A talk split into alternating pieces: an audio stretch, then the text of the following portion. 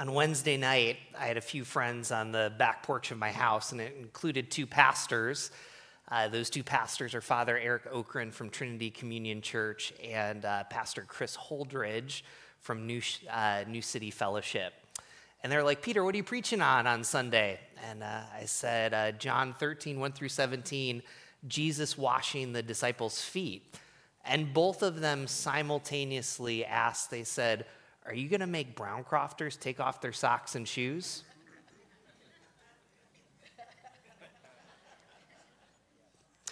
I hear the, the awkward laughing. Is he really going to do that? Well, we're, uh, we're not going to make you take off your socks and shoes today. So, I, for some of you, that's a collective, probably source of non anxiety right now.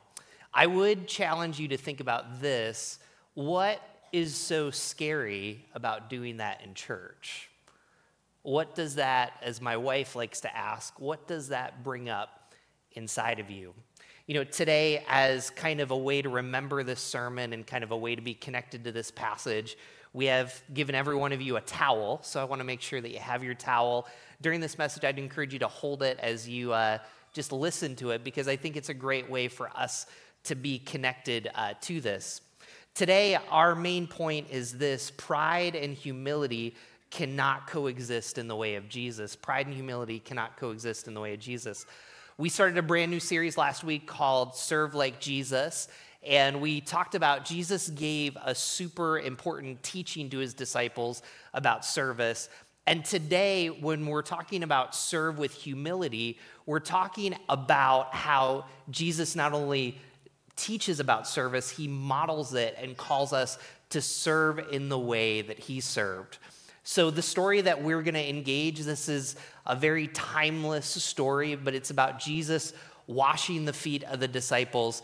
Most services, we read through the whole passage and then we uh, kind of make some points. Today, what I want to do is we're going to read a portion of each passage and make a point, and we're just going to go scene by scene in conversation. So if you have your Bible, turn with me to John chapter 13, 1 through 17. And let's, uh, let's start with verse 1. So I want to welcome those of you that are joining us online, and also for those of you that are with us in person. We're glad that you're here. And again, the main point of today's message is this pride and humility cannot coexist in the way of Jesus. John 13, 1 says this it was just before the Passover feast. Jesus knew that the hour had come for him to leave the world and go to the Father. Having loved his own who were in the world, he loved them to the end. The evening meal was in progress, and the devil had already prompted Judas, the son of Iscariot, to betray Jesus. Jesus knew the Father had put all things under his power, and that he had come from God and was returning to God. So he got up from the meal, took off his outer clothing, and wrapped a towel around his waist. After that, he poured water into a basin and began to wash his disciples' feet, drying them with a towel that he wrapped around them. Today's first point in this idea of pride and humility cannot coexist in the way of Jesus is pride says, My reputation's on the line. Humility says, I'm secure in my identity. I think one of the challenges to preaching a message like this is to try to compare the chores of today with the chores of uh, the ancient times. So, I mean, I asked a few people on social media, what's your least favorite chore? And they said, dusting, taking the trash out, cleaning the toilet, cleaning the bathroom. And in some ways, culturally, we may not like what we do, but it's not something that's necessarily degrading or we're looked down upon. And depending on what culture you're from, you might actually have a better connection to this passage. But to understand foot washing and to understand what was happening is you could cut the awkwardness in the room of this passage. So in ancient times, people didn't have tables and chairs, they actually leaned and reclined on each other. And in ancient times, also, they didn't have the plumbing or even the cleanliness that we had. So their roads were really, really dirty, and most people wore open toed sandals.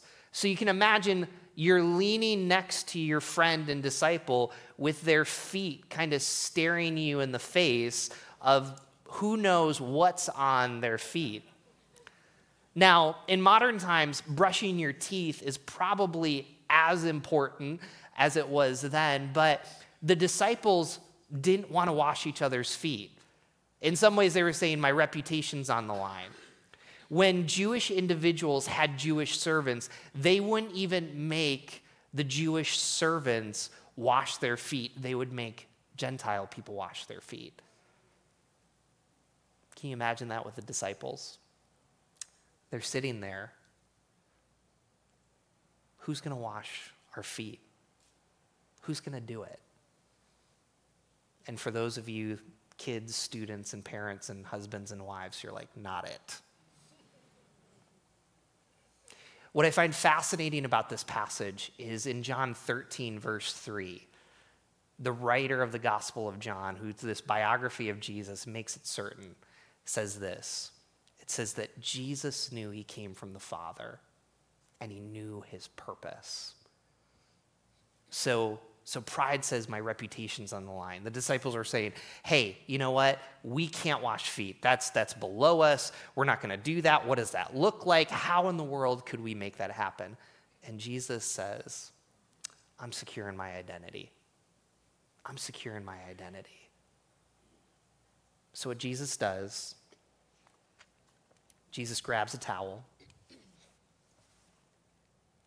He wraps it around his waist and he pours the water in the basin.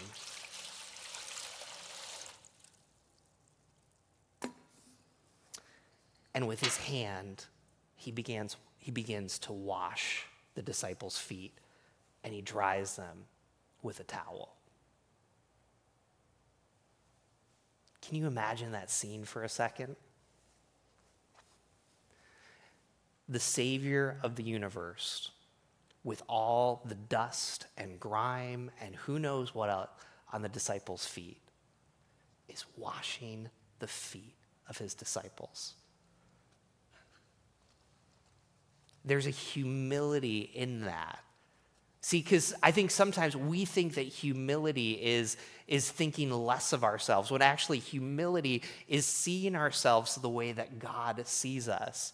And Jesus said, Hey, I'm the creator of the world. I created this dust. I created all of this mess that's in here. And you know what? I'm willing to clean and wash the disciples' feet. You know, it's interesting. Um, there's an author by the name of Dallas Willard. And one of the things that Dallas Willard loves to talk about is humility. And, you know, in the Christian life, we talk about this idea of dying uh, to ourselves. And there's a difference between dying to ourselves and dying of ourselves. Dying to ourselves, there's certain things in our lives that we're not perfect, that we want to repair our reputation. And then, so to die of ourselves is we have this concept that we think that we have to become a completely different person. I want you to hear what Dallas Willard's saying and how this is important to us. He says this humility is the beautiful condition of people who have learned to surrender their desires, their glory and power, such people are in the process of becoming who they were meant to be in God's kingdom by giving up the life of self. Do you realize what this looks like? When we talk about dying to ourselves, we're not saying dying of ourselves.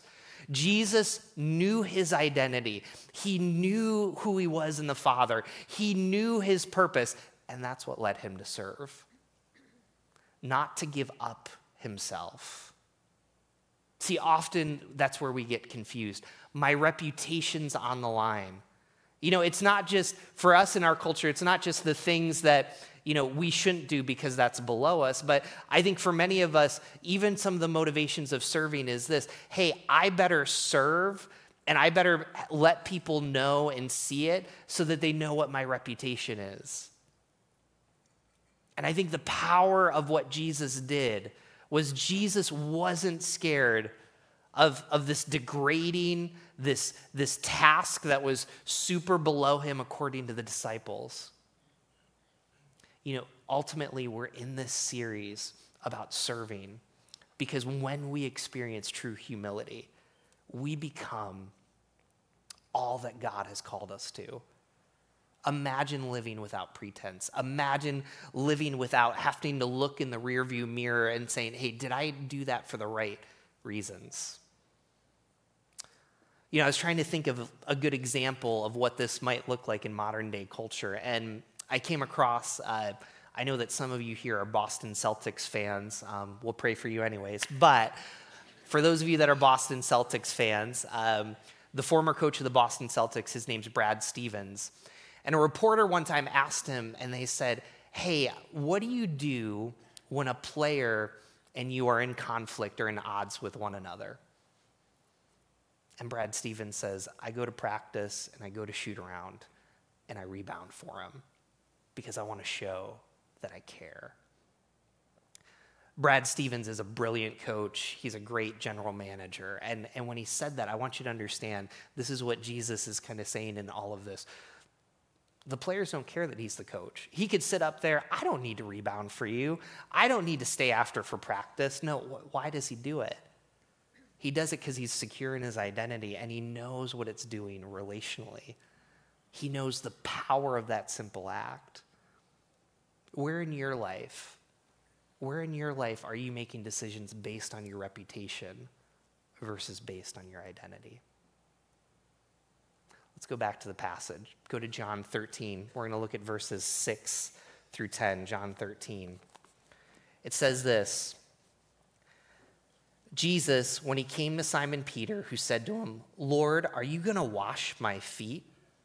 Jesus replied, You do not realize now what I'm doing, but later you will understand. No, said Peter, you shall never wash my feet.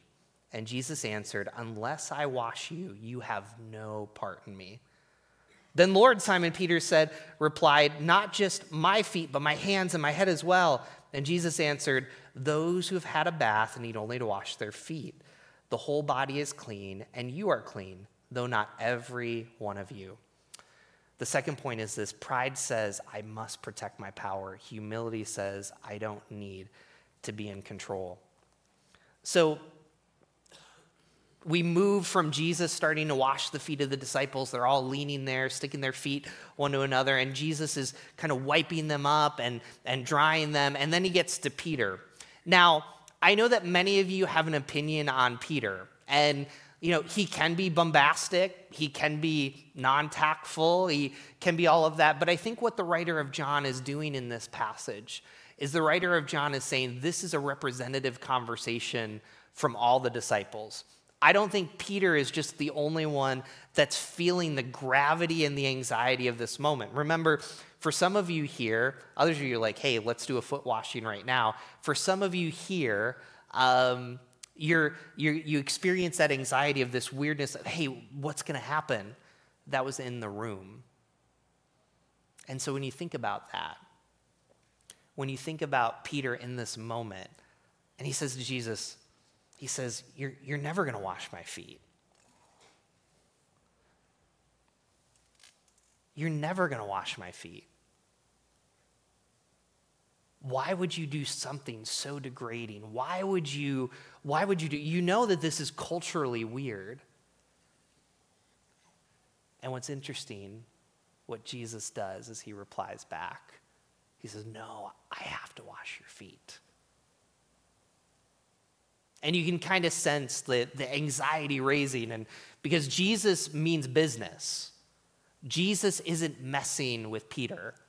Jesus means, hey, hey, I, I'm gonna wash your feet. And we're gonna find out a little bit more why Jesus is gonna do that.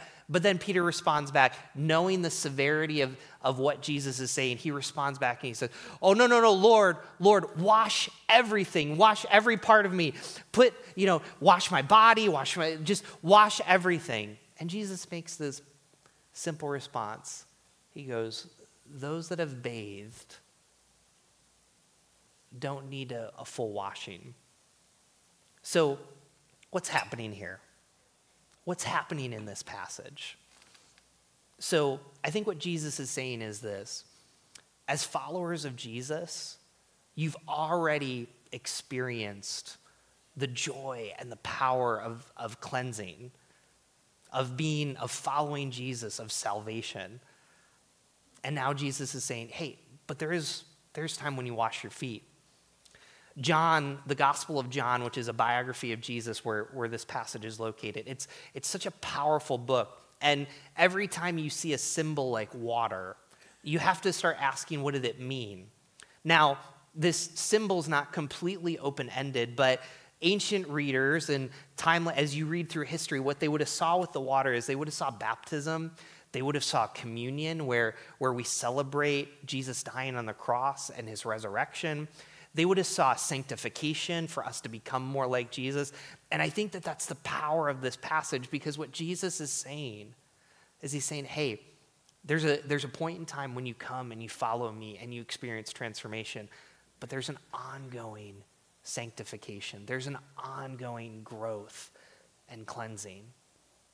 And this is part of it. Do you know what it all means? When you think about baptism, when you think about communion, when you think about all those things, it's the realization that we're not as powerful or in control as we think we are. We're incapable of saving ourselves. We're incapable even of living the life that Jesus has called us to live. And out of everybody, Peter knew that. So when Jesus washes his feet and does this teaching, it's a reminder to Peter hey, you're powerless without me. And not something to hold over him, not something to call out. But I think in our lives, we live thinking that we can protect our power when there's power in relinquishing our control. I was trying to think of a moment when I'm, I feel really powerless. And um, it actually happened a little bit this morning. Um, my two year old Lucy is a constant reminder that I'm powerless and not in control. Lucy gets here to service and she just runs down the hallway. And I don't know what's going on in her head, but she just thinks it's great. And, you know, I, when I think about my life and I think about the times that I parent the best and when I parent the when I parent the worst, it's when I think I have control and I think that I'm really, really powerful.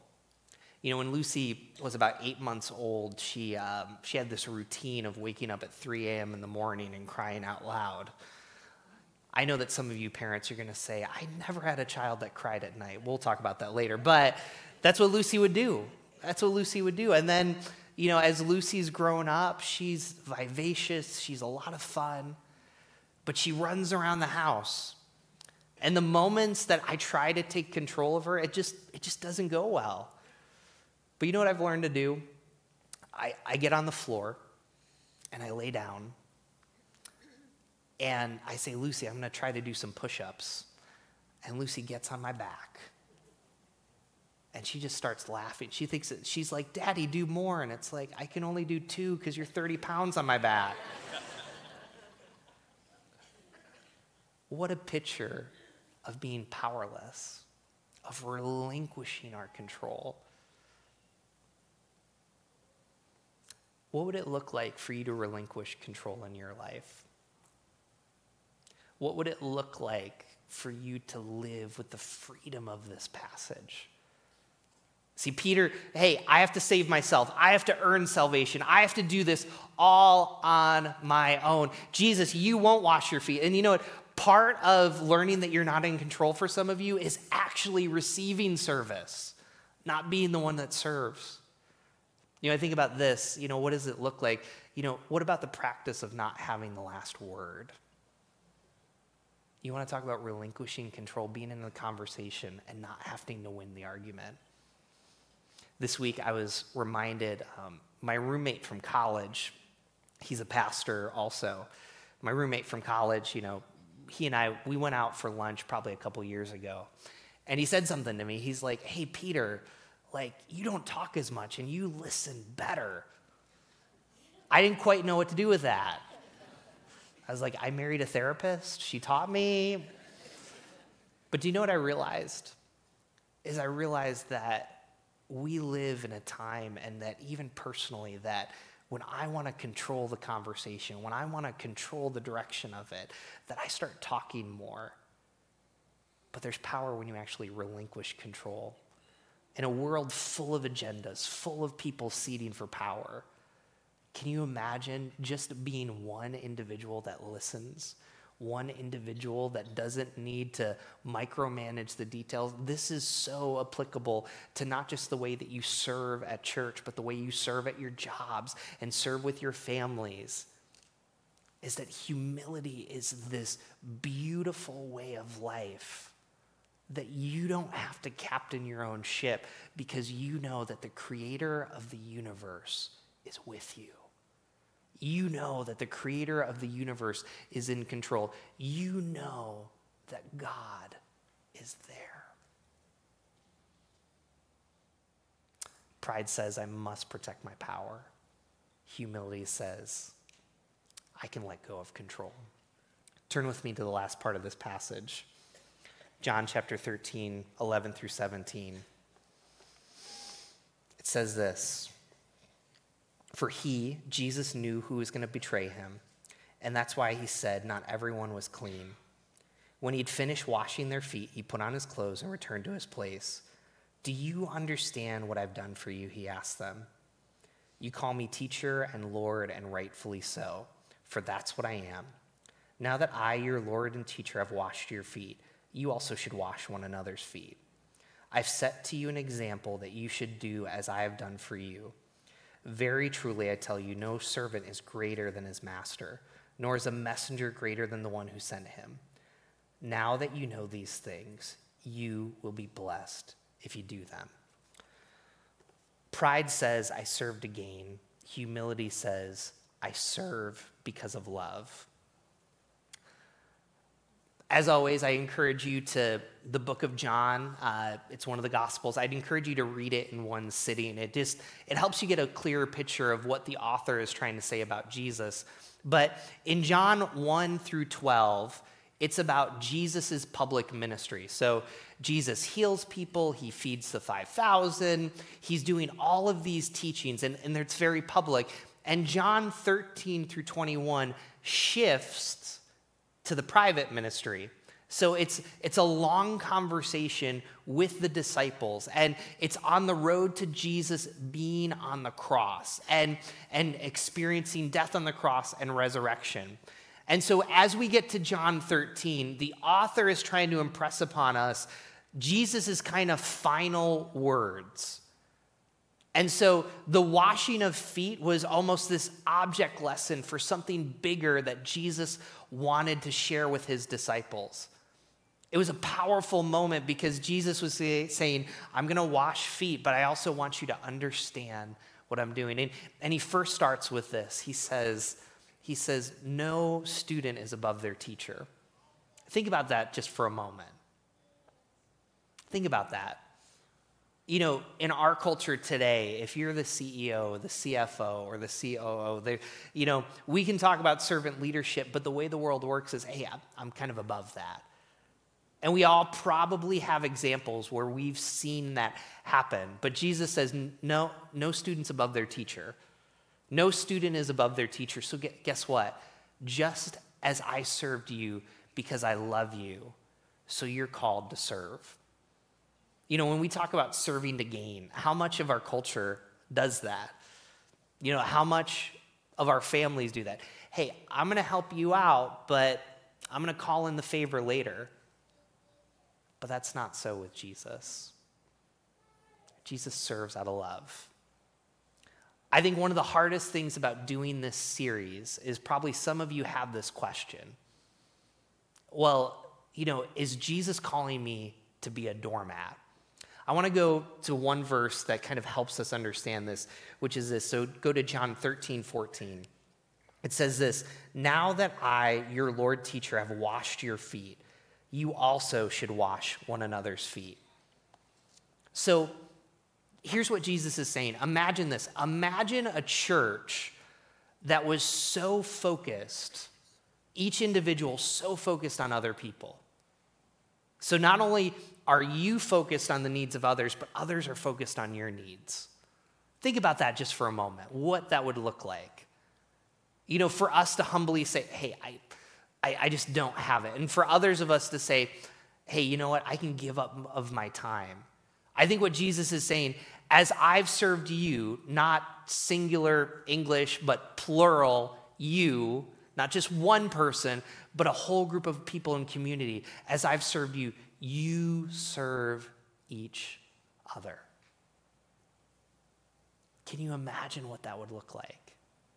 Can you imagine a community that served not to gain, but served out of love? We might not have any needs. People's needs would be filled. I mean, you, you just, you can go down the line for the vision of this passage. Because in a world that says, hey, you scratch my back, I scratch your back, Jesus say, no, no, not so with you. Not so with you. You know, and and at the end of the passage, you know, Jesus says this. He says in verse 17, and you will be blessed. Now, I know that some of you here, you might be thinking, well, you know, is Peter talking about the prosperity gospel? Like, you know, if I serve, you know, you know, we have hankies here today, you know, what's Peter talking about? No. Think about what Jesus said. Think about what Jesus was about to experience he was about to do the ultimate act of service by dying on a cross, being raised from the dead, serving, giving of his life. Can you imagine that just for a moment? When he says you'll be blessed, being blessed because you love and invested other, in other people, being blessed because you've given of your time and your treasure and your talents. And there's something beautiful that happens. The people that have the glow of the love of God in their lives, that when they give with no pretense or expectation, can you imagine what a community that says this? I'm not serving to gain, I'm serving because I love. One of the most gripping stories that I've heard that I kind of reflect on is um, there's a story of Eugene Peterson. He met, um, he met a German custodian when he was working in the church as a young pastor in New York City. And the custodian's name was Willie Olsa, and Willie said, I want to paint a picture of you. I want to show you this picture that's up there right now. Now, for many of us as modern day readers or modern day, like seeing this, we would say, well, this picture looks great. Willie can paint my portrait. But when Eugene and Willie's wife saw this picture, they immediately drew back. They go, because in the picture, what you can see is his, his face is pale. There's not a smile, it's not warm. And the panic set in. And Willie's wife said, Why did you paint such a terrible picture of, of our pastor? Why did you paint such a terrible picture of Eugene? And Willie looked at Eugene and he said, I wanted to paint a picture of you as if the love and compassion of God had left you. What would your picture look like? What would it look like if the love and compassion of God wasn't in you? I can tell you what it looked like with me. You know, I've said before, you know, talking more than listening. You know, being so busy that when the interruptions of the day or when you know people are calling for help and support that i'm just quickly moving to the next thing offering solutions as opposed to to really listening and being there with people you know when you serve out of love you never have to look back in the rearview mirror when you serve out of love, the care and the love of Jesus, it's expressed in you. So let me ask you this How have you served to gain versus how have you served to love? Pride and humility cannot coexist in the way of Jesus. You know, I've only been part of one foot washing service. Back in the church I went to in Pottstown, Pennsylvania, Connection Church, there was a moment that there was a group of leaders and they had a group of us volunteers together for a gathering. And so I'm sitting at I'm sitting at the chair and I'm wondering, you know, maybe some of you in the beginning of this service, like, who's going to wash my feet? And there was a little anxiety, there was a little worry. And all the pastors were there. And I, remember seeing one of the elders, his name's Barry Banky. And Barry, at one point, he worked in New Jersey. He owned his own lumber business and he, he did all of that and he decided to give it all up and move to Pottstown, Pennsylvania to help this church get planted. Barry would set up chairs, he made coffee, he put out the donuts. He did everything. You know, he just, he served. And in that moment, Barry came directly to me. And I can tell you how awkward and even nervous I felt, but when Barry came to me and he prayed, I, I don't know if I felt so loved and appreciated in my life for him to come to me and, and wash my feet and, and to live out the spirit of this passage. I think about that as I think of it because it wasn't just the act of washing feet, but it was it was what he was saying and it was the way and who he was. And you know, Barry spent a lot of time with me and he cared about me, and there was something powerful about that.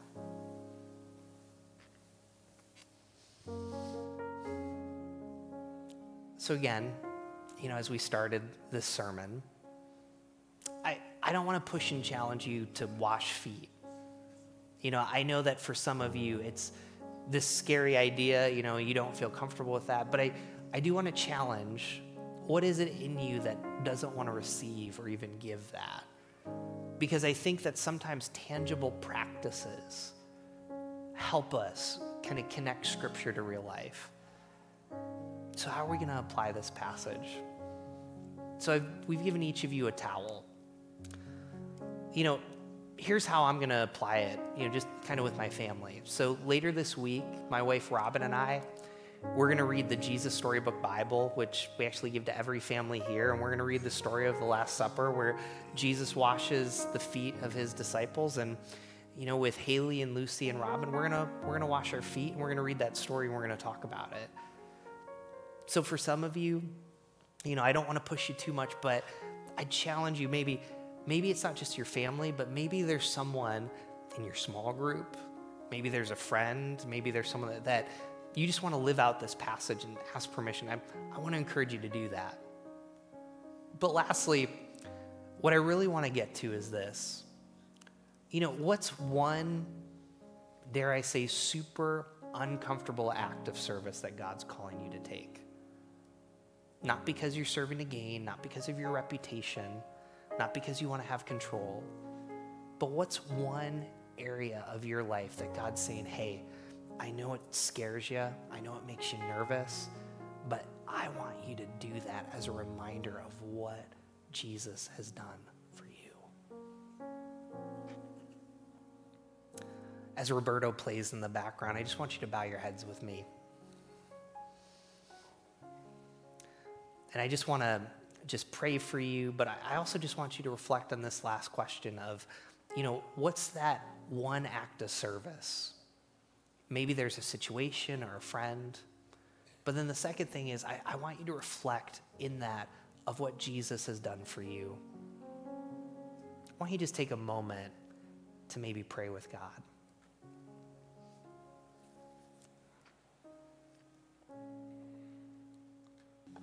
you know, besides this act of service, you know, we're giving you each a towel to, as a reminder of service. You know, I want to let the Holy Spirit guide you on how to use this and how to remember this. And, you know, maybe the last thing is this is you just want to take this towel and you want to put it maybe in your office at work or maybe in your kitchen or maybe um, in your bathroom, but somewhere that reminds you of how God has called you to serve. Who's ready to live this passage out today? Amen. I want to pray a blessing over you. So if you feel comfortable, you can just lift your hands like this.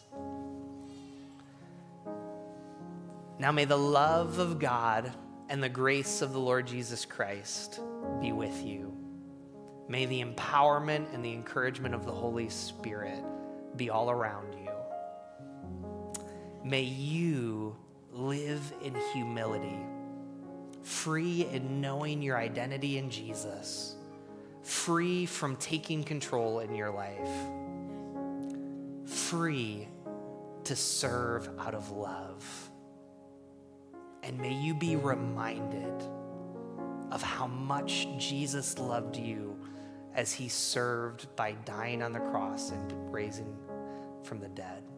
We pray all this in the name of the resurrection and life, and all God's people said, Amen. Amen.